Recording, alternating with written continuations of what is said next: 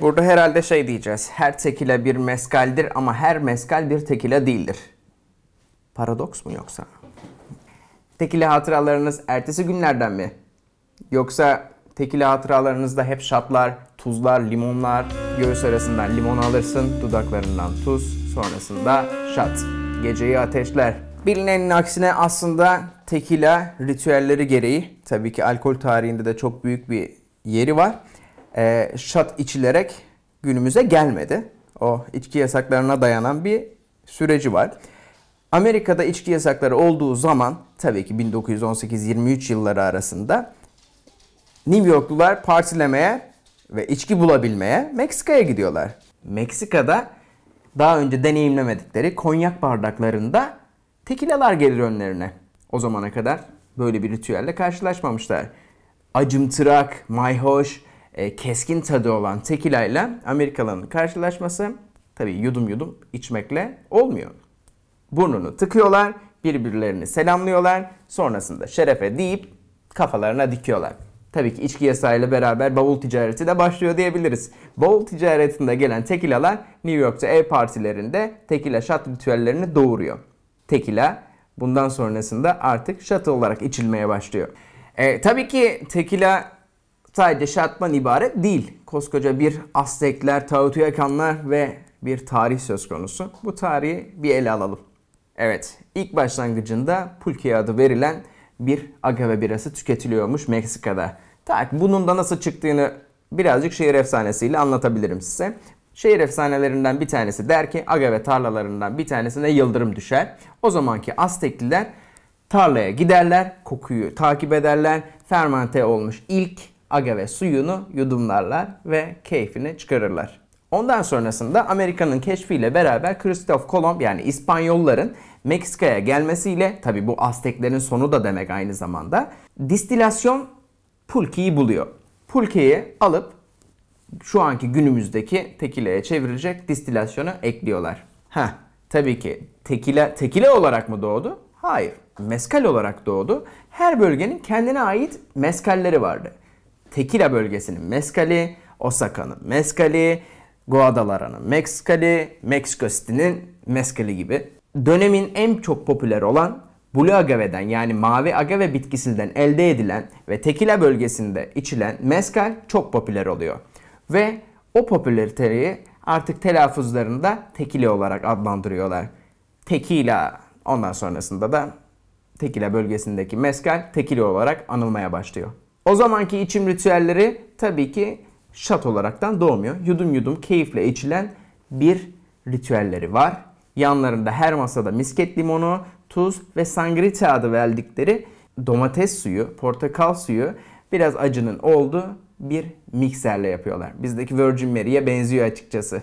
1992 yılında DOM yani Denomination of Origin yani bu Meksikalıların gününü ya daha doğrusu tekilayı güvence altına aldıkları patent ve kontrol noktasının ismi.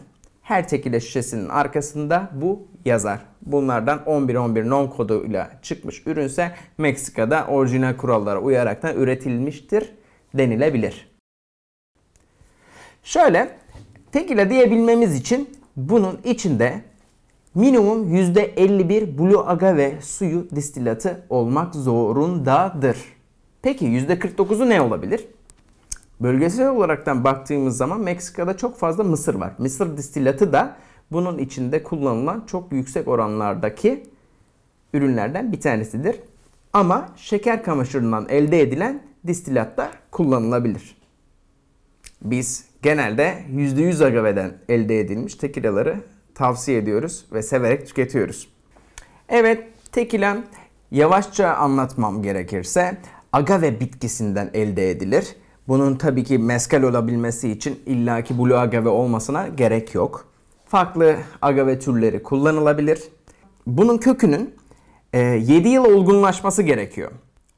Bunun kalbine, agavenin kalbi dedikleri bölüme pinya yani aslında pineapple'a benzediğinden dolayı, ananasa benzediğinden dolayı pinya ismini verirler. Bunları tabii ki artık günümüzdeki bu insanlara Yani günümüzde barlara bu nasıl yansıması var bunların hepsinin şimdi anlatıyorum. Günümüzdeki margarita kokteylinin klasikleşmiş bir bardağı var. Bu Meksika'daki mariachilerin şapkasının ters çevrilmiş halidir. Bunlara hasat edenlere El denir. El Himador'un agave bitkisini kestikleri aletin ismi koadır. Agave bitkisinin aslında Türkiye'de sabır otu olarak bilinir. Barbaros'ta da var. Tabi Gümüşlük'te bol bol var. Hatta deniz kıyısında böyle görmüşsünüzdür. Denizin içinden çıkan bir görselleri var. İsmi Kyote. Kyote'nin e, agaveyi öldürdüğünü söyleyebiliriz. Aslında Türkiye'de kimse agaveden distilat elde etmediği için burada çiçeklerini bol bol görüyoruz. Ama Meksika'da Kyote eğer ki yukarı doğru çıkıyorsa ve çok hızlı büyüyen bir bitkidir. Agavenin kalbini yer. Bütün enerjisini besinini oradan alır. Meksika'da bunu tercih etmezler. Ama Türkiye'de bol bol görebiliriz. 1 litre agave için daha doğrusu 1 litre tekila için yaklaşık 10 kilogram agave kalbi kullanıldığı söylenebilir. Peki bir şehir efsanesinden daha bahsedelim. Kurtlu tekila diye bir şey var mı acaba? Ya da kurtlu olanlara meskal derler belki de.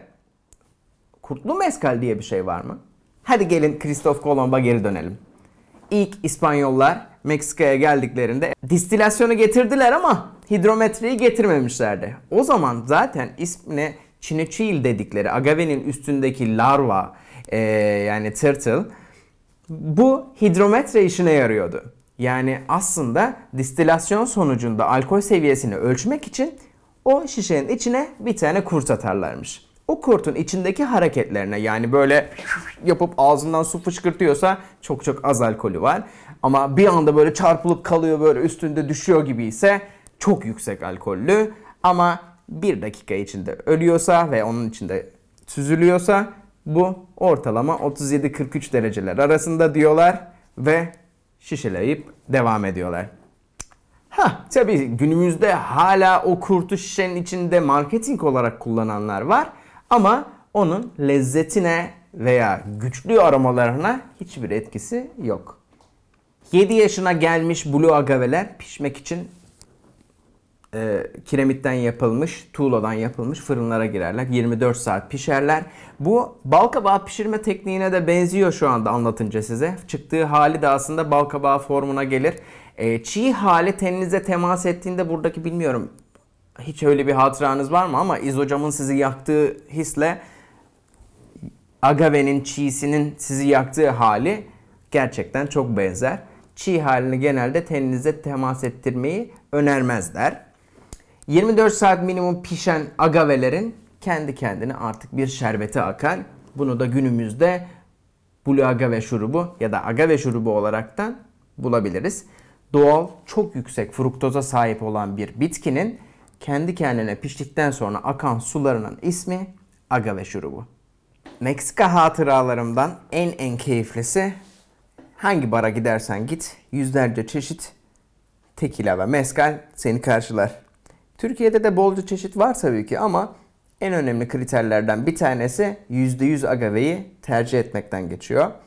Onun dışında bir de kalori hesabıyla beraber bunu takibini yapanlar var. Tekila aslında şu anda en düşük kaloriye sahip hard likördür. Dünyada da mezcal trendi her geçen gün daha da artıyor. Ben margarita'mı nasıl talep ederim diye düşünüyorsan aslında birkaç tiyo da ben verebilirim. %100 agave tekila, belki biraz füme aromalarına sahip olsun diye mezcal, biraz lime suyu ve agave şurubu. Etrafına dile tercihen agave şurubunu acılı yapabilirsin. Etrafındaki rim yaptığın tuzunu da aromalandırabilirsin. Bu arada galiba size mezcalin aşağı yukarı nasıl yapıldığını da anlatmam lazım. Tekila'yı anlatmıştım ya hani 24 saat tuğla fırınlarda pişiyor agaveler diye. Bu agaveler mezcal yapımında yer altında yeri kazarak e, hem gübreyle hem o zamanki meşelerle ve agavelerin atıklarıyla pişerek dumana maruz kara, kalarak pişer. Onun için bütün mezcallerde olmasa da %90'ında diyebilirim füme araması vardır. Aslında kör tadında en net ayırt edici özelliklerden bir tanesi de mezcal %90 füme aromalıdır. Umarım bu içerik işinize yaramıştır. Bir partiye gittiğinizde mezcal'den margaritayı aşağı yukarı nasıl isteyeceğinizi biliyorsunuz. Nice margarita partilerinde görüşmek üzere. Kendinize iyi bakın.